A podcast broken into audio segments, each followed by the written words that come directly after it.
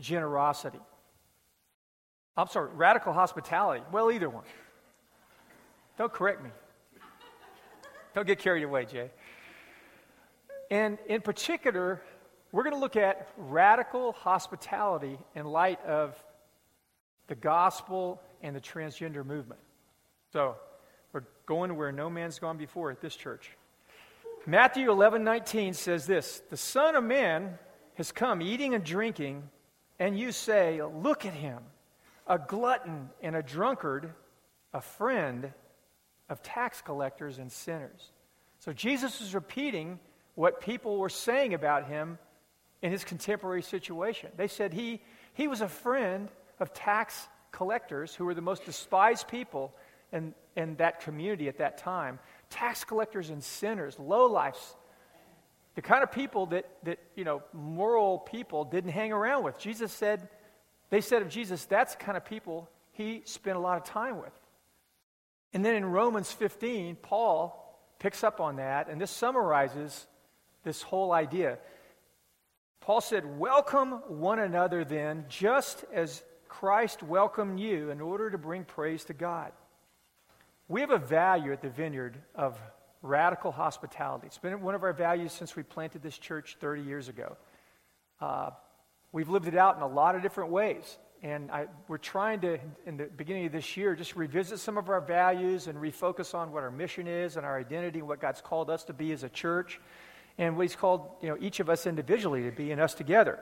So the gospel teaches us to practice this radical hospitality towards others. And like we said a couple of weeks ago, the others are strangers, our family, and even our enemies because we have experienced God's radical welcome through Jesus Christ. So we extend radical hospitality to others because through Jesus we've experienced God's radical hospitality ourselves. So, what would radically welcoming the transgender community look like for followers of Jesus? What would it look like? Now, before I go on, I, I want to tell you uh, truth in advertising here. I had some anxiety about talking about this because as I talk to people about this and what I think the gospel says about this whole issue, I just found uh, a lot of pushback and uh, a lot of the, I think, the, the feedback from the culture wars around us. And so I'm not coming at this topic from a public policy standpoint, I'm coming at it from how do followers of Jesus engage other human beings who have a particular kind of struggle in their life. So, if, when you hear me, don't hear me talking about public restrooms and all the entanglements in terms of public policy that come with this issue. I'm trying to speak to our church from the viewpoint of how, what does the gospel call us to do with respect to our neighbors? So, what would this look like? So, I think for us to understand how we're supposed to welcome folks and engage people who come from a, a transgender community, I think we have to understand this whole transgender phenomenon. So, I want to take you down uh, just a, a little path of exploring this. So, the issue, this issue, and this is, I want to start with this. This is really, really, really important in, in this, in a conversation about this. This issue is about the lives of very real and often very young people. Okay? It's not an abstract issue. It is about people. It is about real people like you and me. I'll give you a couple of examples. Uh, I did some reading this week uh, from an author. He's a, he's a clinical psychologist and he's a research psychologist. And he was describing, uh, he, he's interviewed thousands of transgendered people because of his work and research.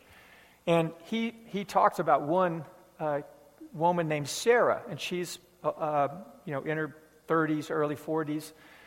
And she came to him not in, their paths didn't cross in a research project. Their paths crossed because she came into his clinical practice and said, I'm a Christian and I've got this issue. I'm a transsexual. So she'd already gone through the hormone therapy and the sexual reassignment surgery, and she came to him and, and uh, with, she was greatly conflicted. And here's what he said Sarah said, Dr. Yarhouse, I may have sinned in the decisions I made. I'm not sure I did the right thing. At the time, I felt excruciating distress. I thought I would take my life. And then she said to him, What would you have me do? Like, this is where I'm at now. What do I do? He said he just was stunned at her honesty and vulnerability, but this is where a lot of people are at. Now, I want you to see this is a face. This is one of the most famous faces today of the transgender phenomenon. R- raise your hand if you've heard of Jazz. Okay, only a few of us. Jazz has a reality TV show that follows her, sort of a docudrama. She's a real life uh, young woman. And when she was two years old, she asked her mother when a fairy was going to change her from a boy to a girl. Two years old. In this normal family, two older twin brothers, an older sister. She's two years old. She says to her mom, When is a fairy going to come and change me from a boy to a girl? Because she was a little girl who didn't feel like a little girl. She felt like she was a little boy. Now, it doesn't get any more real than that, does it? Imagine if you were her parents. I mean, you might dismiss that as, what, what, what do you mean?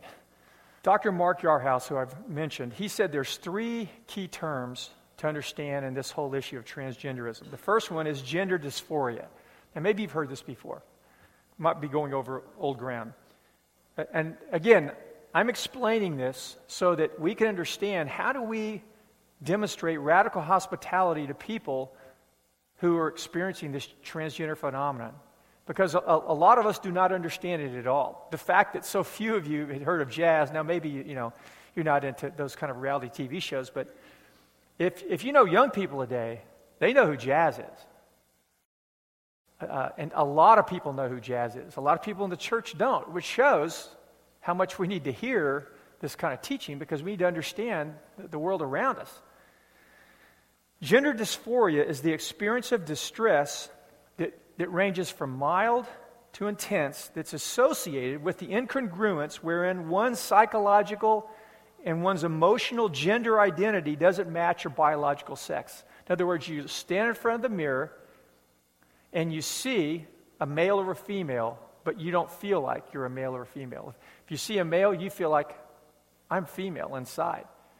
And what science, science uh, researchers in this area tell us that between around two and four years old, this sense of gender identity emerges, and it, for most people, for 99 plus percent of the people, it matches what their biological identity is. But for this small group of people, around 1% of our population, depending on surveys, they don't feel like they're a man if they see a man in the mirror, or they don't feel like they're a woman when they see a woman in the mirror. They feel like the opposite. And it's hard for us who have never experienced that to have any idea what that's like. But gender dysphoria uh, goes from mildly distressing to intensely distressing. It's like living with a constant sort of psychological migraine headache that nothing seems to, to be able to address. Now, there's another word that you hear thrown around transgender. This is an umbrella term for the many ways people might experience and or live out their gender identities differently from people whose sense of gender identity is congruent with their biological sex. So you, so you see people who are living out their sense of, of being who they are uh, differently than the way everybody else does it around them. And sometimes it's noticeably different from everybody else. Sometimes it's just mildly different. And you just think maybe they have their tastes, you know, skewed this way or that way. But it's a reflection of this internal incongruence inside them about their body and their soul. Another word's important transsexual. This is a person who believes he or she was born in the wrong body of the other sex and wishes to transition or has transitioned through hormonal treatment and sex reassignment surgery.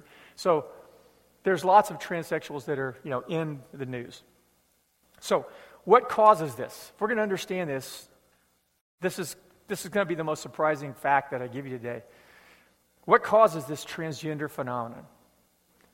No theory has emerged that has enough scientific support to explain this phenomenon.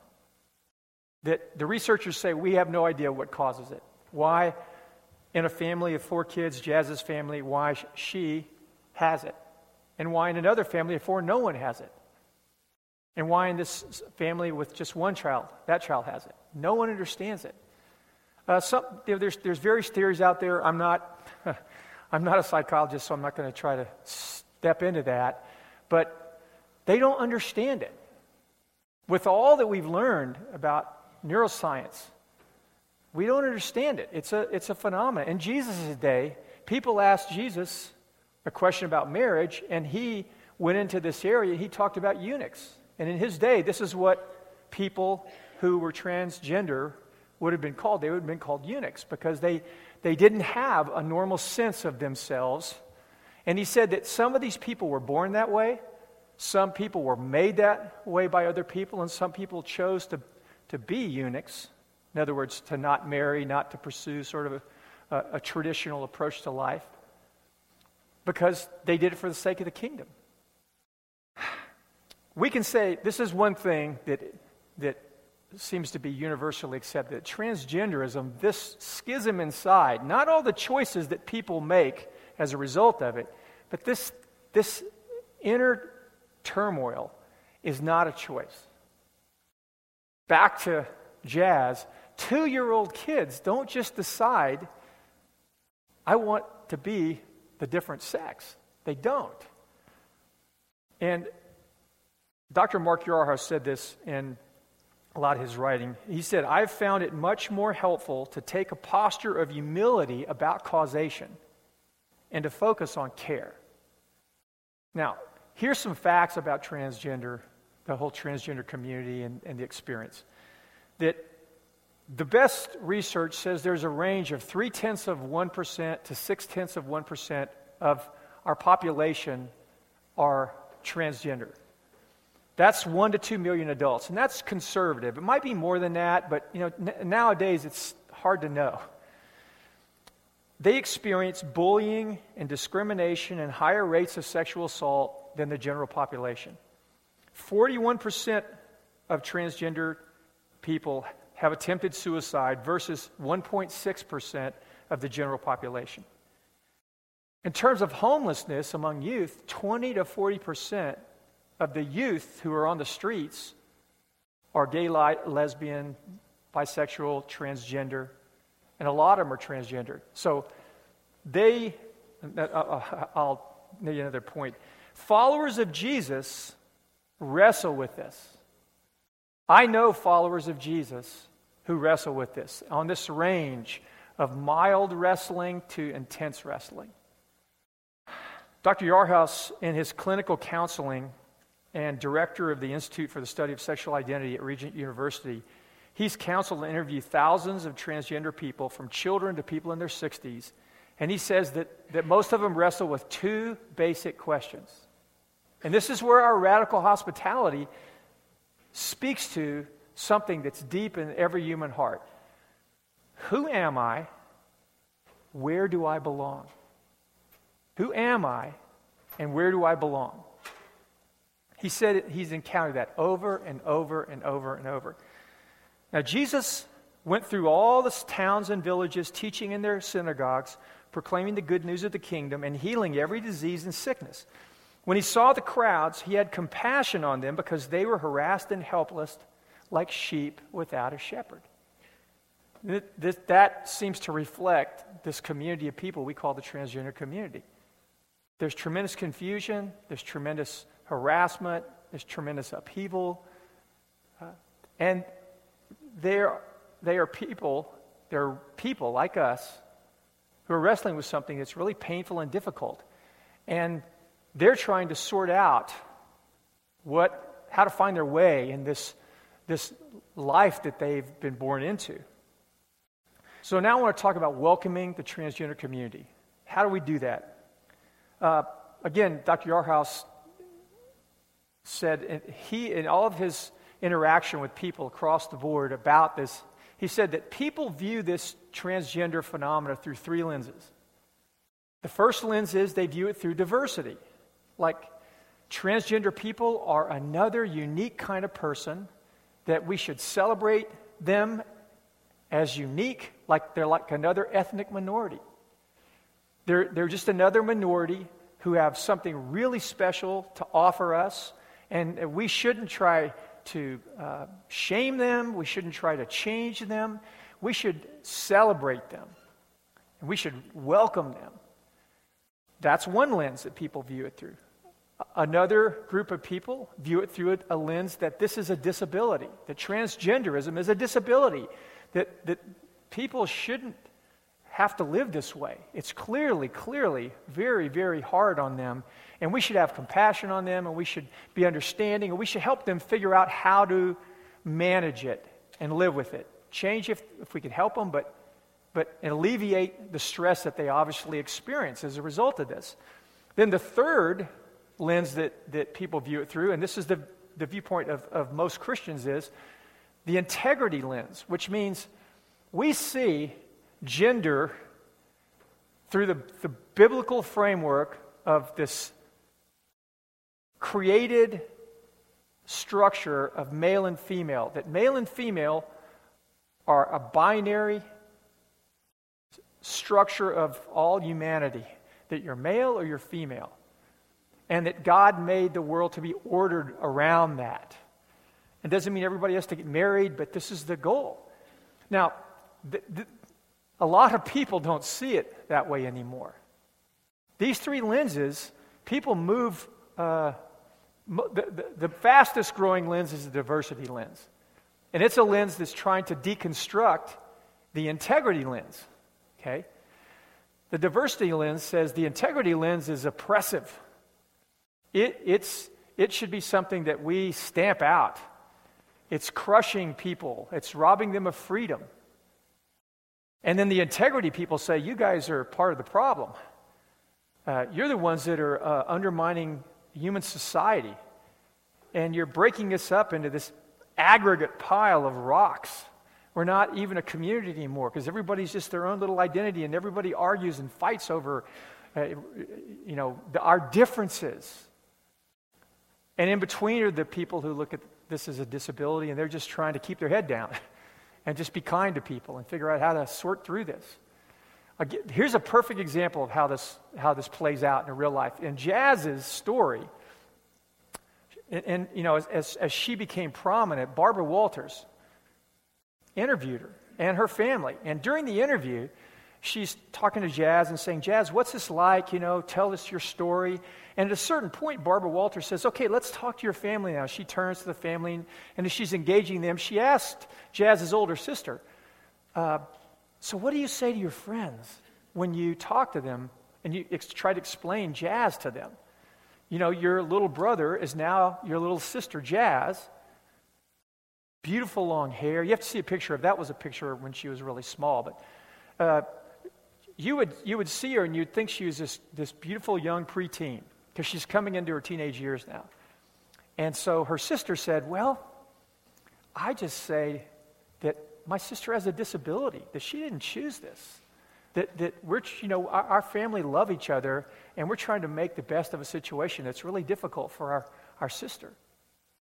And so Barbara Walters is, has a sharp ear for interview. She turns to Jazz and says, Jazz, how does that make you feel when you hear your sister explain that? Valid, valid question. Jazz says, Well, it really upsets me because I don't think I have a disability. I think I'm unique. And I think people should love me and, and accept me for who I am and stop trying to change me. And so here's that tension the, the tension in this one family that, that's like what we're talking about in our culture. It's in a microcosm right there. So, if we're going to welcome the transgender community, we have to engage each of these lenses in a different way. And to be truthful, I agree with, with Mark Yarhouse, who, who I borrowed this from. Each of the three lenses, diversity, it has something to say that we should listen to. The disability lens has something to say in terms of how we engage the whole transgender phenomena as followers of Jesus. And certainly the integrity lens does, because that's the biblical basis that we, uh, that we view everything through. So these are the three lenses civility, compassion, and faithfulness. We engage diversity with civility. Now, now, you have to track with me here. Listen carefully. So, everybody take a breath for a second. Just breathe in, breathe out. Breathe in, breathe out. We've been, you know, moving through this pretty quickly. This is going to be where you're going to begin to feel the challenge to your lens. Because each of you have one of these lenses. I'm sure in this room there are people here with each of these lenses individuals who come from the diversity lens, individuals who come from the disability lens, and, and, and many of us that come from the integrity lens. We need to engage the diversity lens and viewpoint with civility. Civility. And here's where we start listen to their story. I know in my experience of in, in, encountering and engaging people who are transgender, I hear them at chapter six of their life. But there's five whole chapters of their life that I haven't heard. And I really need to understand it to relate to them at this point in their life. And we all do. People have a story. And we reflect their value to God by our respect for them, even when we disagree with them. Because some people that you're going to engage are not transgender people, they are part of the transgender advocacy community. And they have a different viewpoint about sexual identity. And they hate the gender binary idea, they feel like it's oppressive. And we're going to disagree with them about that. I'm, I'm, I am.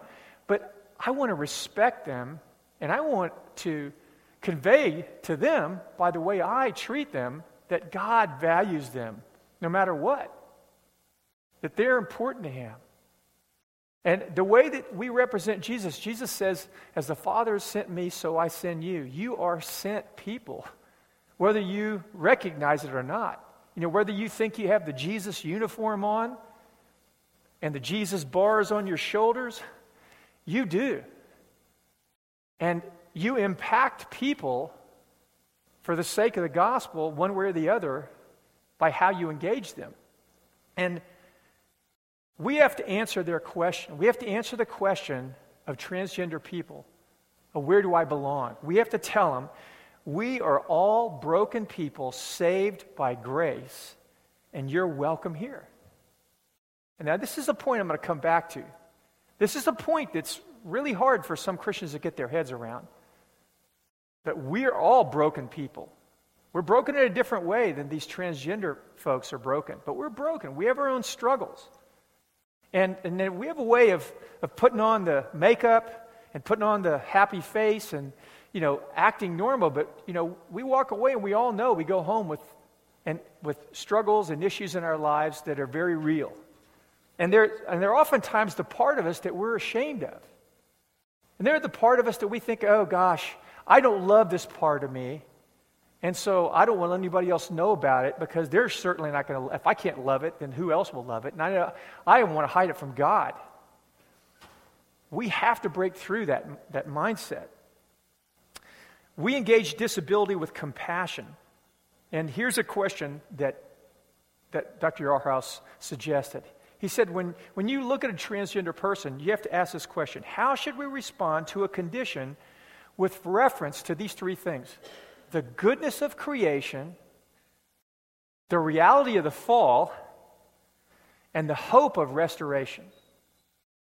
We need to respond to people, not just transgender people, but anybody, with, res- with a sense of how do I respond to this person in light of the goodness of creation, that God made things good. The way He made things is good, it's the best for everyone.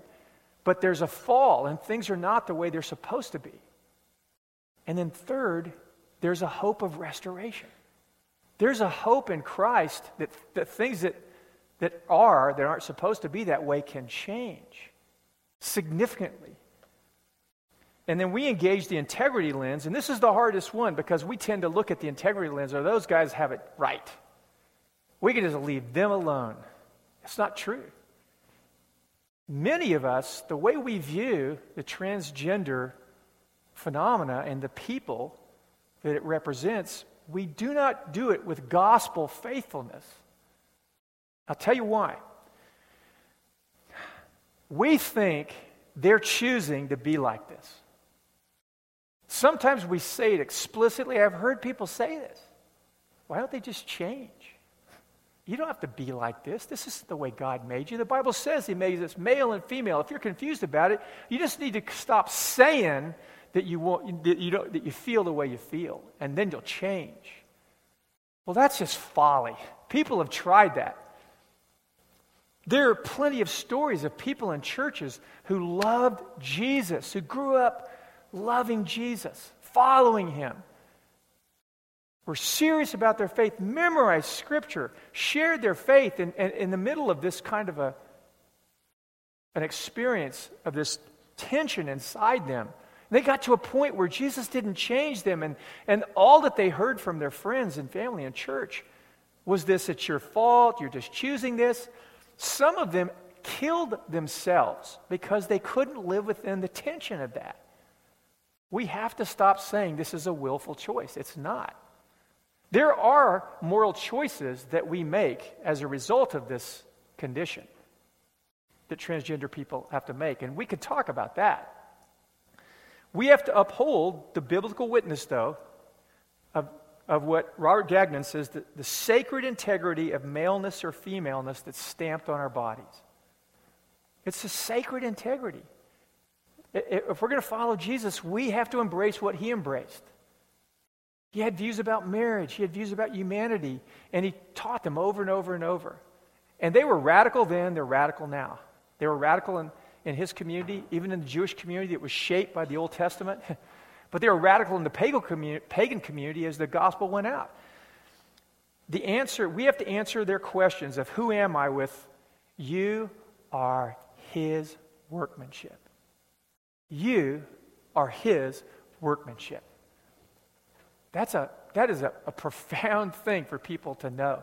We're the ones that have the power and authority from Jesus to help people really begin to, to hold on to that and believe that that's what God has for them in their life. And we engage this integrity, this integrity lens with faithfulness. This is where the rubber meets the road for us as believers. So I'm going to, be a little more pointed here. Unrighteous judgment arises from unaddressed personal issues. We want to tell people who are struggling with a transgender inner crisis be faithful to who God made you, even if you don't feel like it. And choose to live your life out in, in the real world, carrying the pain of that inside you, that as an adult might lead you to have same sex attractions. Deny those constant pressure, the, the, the pressure of those temptations and those feelings, and walk out a life of chastity. That's what we tell, and I think rightly so. People who don't experience any healing or any change in that inner conflict of being having a male body but feeling like you're a female. We, this is what we tell them, or vice versa. And I think appropriately. You need to pick up your cross and bear it. But so many people who are hardcore about this, maybe some of you in this room, you're not picking up your cross in areas of your life. And you want to stand on a soapbox and tell them, you got to do this. because you're undermining our society. And we're going through serial divorces. And we're, we're, we're spending our money like maniacs on things that can't satisfy us. And we're getting into more and more and more debt. And we have a culture of debt now that's undermining the well being of our whole nation. We, there's so many ways that we're not picking up our cross as followers of Jesus. And we have to, I don't mean we, we have to be perfect to challenge other people. We don't. But the thing is, I've just noticed, I've been a pastor a long time. I've interacted with tens of thousands of people in, in the most intimate areas of their lives. And what I've always seen consistently is this when I am unnecessarily hard on other people, it's because I have something in my life that I'm not dealing with. Now, I can be, I can be very frank, and, and we can all be very frank and direct and challenging people and not have another issue. But I'm talking about this unrighteous judgment that we have towards people. And it's not just about trans- transgender people, it could be about anything. Some people are really hard on people that have drinking problems. Now, is an alcohol problem a big problem? Yes. Is it, does it have really serious consequences? Yeah. But there are people who say we need to lynch them. We need to like crush them and bury them. And I can understand that if you've lost a family member, a family member's been injured or killed by a drunk driver, or you've seen the damage alcoholism does to a family and then to, for generations. Because if, if you got one family that's been untouched by alcohol and someone becomes an alcoholic, that will touch gen, a thousand generations after that.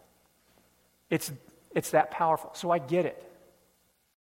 We're not talking about something that's, that's you know, like chewing too much bubble gum. It's a serious issue. But people who are judgmental towards alcoholics have something going on in their inside them. Something's wrong. Something's not right. Hence, Jesus saying, if you're going to take the splinter out of your brother's eye, you better take the beam out of your own eye. That's the principle behind this. And so, what we forget in this is if we could get back to this place where we go, the radical welcome that Jesus is asking me to show people is based on the radical welcome that I've experienced. Ephesians 2 8 says that we're not saved by our own works. In other words, I didn't clean myself up so God would welcome me. Jesus died on the cross for me, took all my sins, took my place so that I could be forgiven, so I could be accepted and welcomed by God, so I could experience all the good of his life. He experienced all the bad of mine. And he did that, and I received all the benefit of the good of his life as a gift. And then it says, when I do that, by grace, through faith, I become his workmanship, and he keeps working that into my life. All that is his work, it is his welcome in my life. And if I'm living in that place where I'm bringing to him my brokenness honestly and consistently, it's just a fact that you're going to be welcoming to other people. And if you're not, something is going on inside you that you need to stop and and, and get some help to look at. Because that's why Paul could say in, at, at the end of the book of Romans, after he expounded the whole gospel so amazingly, he could say, Now, the way that this is supposed to work out is this amazing grace that you've experienced is supposed to be extended to all these people that are different than you and that disagree with you and that, that maybe even are people that are your enemies. So, what kind of support would you have liked from the church? This is a question that was posed in, uh, during a research project with, transgen- with, with Christians who struggle with transgender identity issues. What kind of support would you have liked from the church? Because here's the thing about not just the transgender community, but the gay and lesbian community is not an unchurched community all statistics say the gay and lesbian community is a de churched community. They have left the church. And many of them say, I would go back and I wouldn't expect the church to change their doctrine about my lifestyle. You know that that's what survey research over and over says about people who are self identified as gay and lesbian and bisexual? They say, I've left the church not because, not only because they say my lifestyle is wrong, but the way I was treated. And so that's, that can be fixed. You understand? That shouldn't be that way. Now, that may, I, I, you know, people answer research and survey questions uh, not always honestly, but there's enough honesty in that. And I've talked to enough gay, lesbian, bisexual people in my life to know that's true. That the church is not a warm, soft couch to many of them. It is a, it, it is a gauntlet that they have to go through to try to meet with Jesus. And so they just go, I'm just going to, I don't even know if I want to meet with Jesus, but I'm just going to meet with Jesus on my own. And they're robbed of something that they're meant to experience of community. And we're robbed of them. And let me tell you something about the reality of the transgender world. Let me read this to you. This is what this man said. He said, The kind of support I wanted from the church is someone to cry with me rather than just denounce me. Hey, it is scary to see God not rescue someone from cancer or schizophrenia or gender dysphoria, but learn to allow your compassion to overcome your fear and repulsion. Learn to allow compassion to overcome your fear and your repulsion. Because that is in a lot of people's hearts. And I mean, it's, it is human when you see a disability of any kind to kind of avert your gaze, like, oh, it's awkward. You ever, you ever been in a store and see, one, see someone wheeling through the store in a wheelchair and they're missing both their legs because they're, you know, they're an armed services veteran? I just kind of go, oh. And then I look back and go, no, I need to look at that person. I will look him, I've, I've learned, I look him in the eyes because I want them to know I notice them. Because everybody looks away from them and their disability and doesn't notice them and they feel it.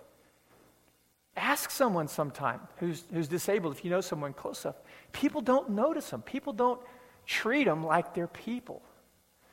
And if you, if you, if you see anything about Jesus, I want to close with this. If, if there's one thing about Jesus, Jesus noticed everybody.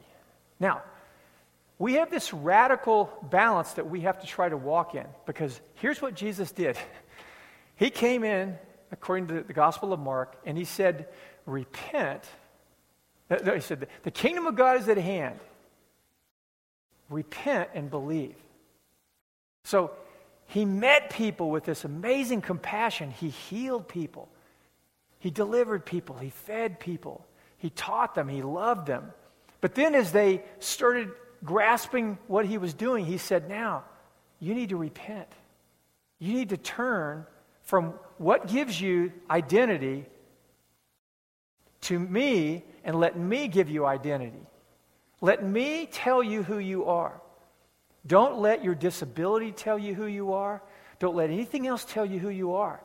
The thing is, that is a process. There isn't anybody in this room. I know all you guys. Well, except for a few guests. Sorry, guys. I know you guys. I know your struggles. I know some of you even cuss. I've heard you. And, and, you know, if that's the worst thing you do, you're doing pretty well. But I know you well enough to know that's not the worst thing you do, right? We're all repenting and believing. I'm repenting and believing today. And I met Jesus when I was 18. And I'm not going to tell you how old I am right now, and it's rude if you ask. I'm still repenting and believing after decades of following Jesus. I'm a lot different than I used to be. But there are moments in that where it's been hard. We need to be willing to look at people who say, I want you. You can look at a male, and they want you to treat them like a female, or vice versa. You've got to look at them and start where they are and say, hey, I'm going to I'm going to walk this out with you. And when you're crying, I'm going to be there and I'm going to cry with you. When you're laughing, I'm going to be there, I'm going to laugh with you. And I'm going to meet you where you are. And I'm walking towards Jesus. If you're walking towards him, we're walking together. I'm going to stick with you through this. And, and, and I'm not, I, I don't have, we don't have the time to get into the nuances of how do you walk this out with people. Except it has to start. We can't wa- think of walking anything out with anybody if we're not going to welcome them, if we're not going to give them the welcome that Jesus gave us. Now, don't you think the world is starving for that? If the two questions that they ask are, Who am I? Which I know who I am now, and I can help them know who, who they are too. And where do I belong? You belong in the family of God, no matter what. We're all a bunch of broken people. Look at us. It's like a circus around here. I, and I know you. I know it's a circus around here. But Jesus loves us. And we want them to experience that. So I want to ask you you know where you are in this. I don't. I, I don't. I think there's probably maybe four people in our church I've talked to about this subject to know where you are. But I'm expecting when, when I ask you to raise your hands, you didn't know who Jazz was. Maybe you haven't thought about this. No judgment about where you are. But what I want to do is call you now to this place of saying, I want to be hospitable. I want the vineyard to be a place that's known for its radical hospitality. Because it's a place that's experienced the radical welcome of Jesus, that he accepts people where they are. But we got to go on that journey together because we're not there right now. And we've had people come in and out of our church. We've had transsexuals come in and out of our church over the years. And some of them have not felt welcome and they've left. And I think that's sad because they came here looking for a place to say, Can I belong here? And we can, we can offer that. Many of you, I, I'm, I'm grateful to, to serve this church because so many of you, I think you have that welcome in your heart. This is something different. There are culture wars going on around this, around bathrooms and schools and locker rooms and all kinds of things. And, and I'm not saying it's, not, it's going to be easy, but these people, these are people that are amazing people. We just see their disability, the struggle they have. We don't see their, they're, they're, they're loving people, they're smart people, they're artists, they're teachers, they're, you know, they're, they're, there's all a whole range of, of wonderful qualities in these people. But many of it's buried because other people have put on them the identity you're a transgender. And they've accepted it, and that's kind of defined them. And we want to bless them and help them learn who they are, who they can be. You know, I don't want a rabbit trail here, but I just I was I found something out this week I was reading through some old things, but it, it, it relates to this. Is like my dad, my dad and, and I weren't super close growing up. Uh, he was, you know, he was like his, his generation. He provided, he didn't talk a lot, worked hard, you know, worked two full time jobs a lot of times. And, but he was a real visible guy. He was on TV in Houston. And, but my dad, if I was going to say something about my dad, my dad, uh, this is what, you know, uh, uh, uh my dad was uh, uh, baseball player, besides being a TV personality. And I just kind of think that's all that was about my dad. And then when my dad got older, and then I had to, you know, move him up here to live with us, and I did that whole deal, and I was, I was uh, cleaning out their house and moving my mom up here, and it was a real weird, emotional time. I remember going up in the attic because we had an attic a little in Houston. The, the attic was about that tall, the, the roofs are real flat in Houston. It's about that tall. My dad, mom put all kinds of stuff up there, so I had to get up there, right? You know, look how tall I am. It was not a pleasant experience, and, and it was in the heat in the summer in Houston, so I was just baking. And I find this violin case up there. And uh, I look at it, and, and, and, anyway, it turns out my dad used to play the violin. And my mom told me uh, that uh, my, one of my dad's most embarrassing childhood memories was because he was a real athletic guy. Is his, he would be out playing baseball with his friends when he lived in New York City, and his mom would yell out the door, Gordy, come play your fiddle. and he would, you know, he would go back in. But my dad actually played the fiddle at Carnegie Hall when he was 11 years old. I never knew that. And I go, what happened to, what happened to my hand? I, I didn't get any of that genetically. But for some reason, my dad went into this sports thing, and that was the dimension of his life where he got all this acceptance and et cetera, et cetera, et cetera. And I never knew this whole part of him. And there's so many things about people we don't know. There's such riches and depths to people that we never find out unless we engage people. Or now they got to let us in.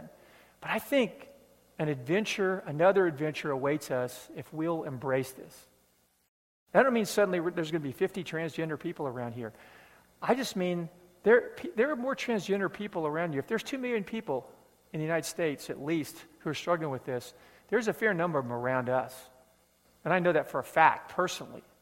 But I want you to stand with me for a minute and just ask the Lord to give us something to close. We, we really need to ask the Lord to give us his heart. We're just going to pray a simple prayer and dismiss you guys. But He wants to give us His heart for people, not just for transgender people, but just people in general. And I know some of you, there's fear in your hearts about this. There's fear of, oh, we're going to compromise. We're going to, you know, we're going to compromise the biblical witness and all kinds of things. We've been through this before. We're not compromising anything. We've faced a lot of things like this, and we've, we've practiced a radical welcome, and we haven't compromised a biblical witness. So we're not going to start doing it now. So please don't let that fear, you know, become like st- a stumbling block for you. So, Father, we uh, open our hearts up to you, and we just acknowledge that this stretches us. The idea of loving people who, who struggle with their sexual identity is really going to be a challenge. But we know you love them because you love us. So we, we put our hearts before you on the, on the altar. We put our lives before you. And we ask that you'd begin to give us your compassion for these men and women and, and their struggle.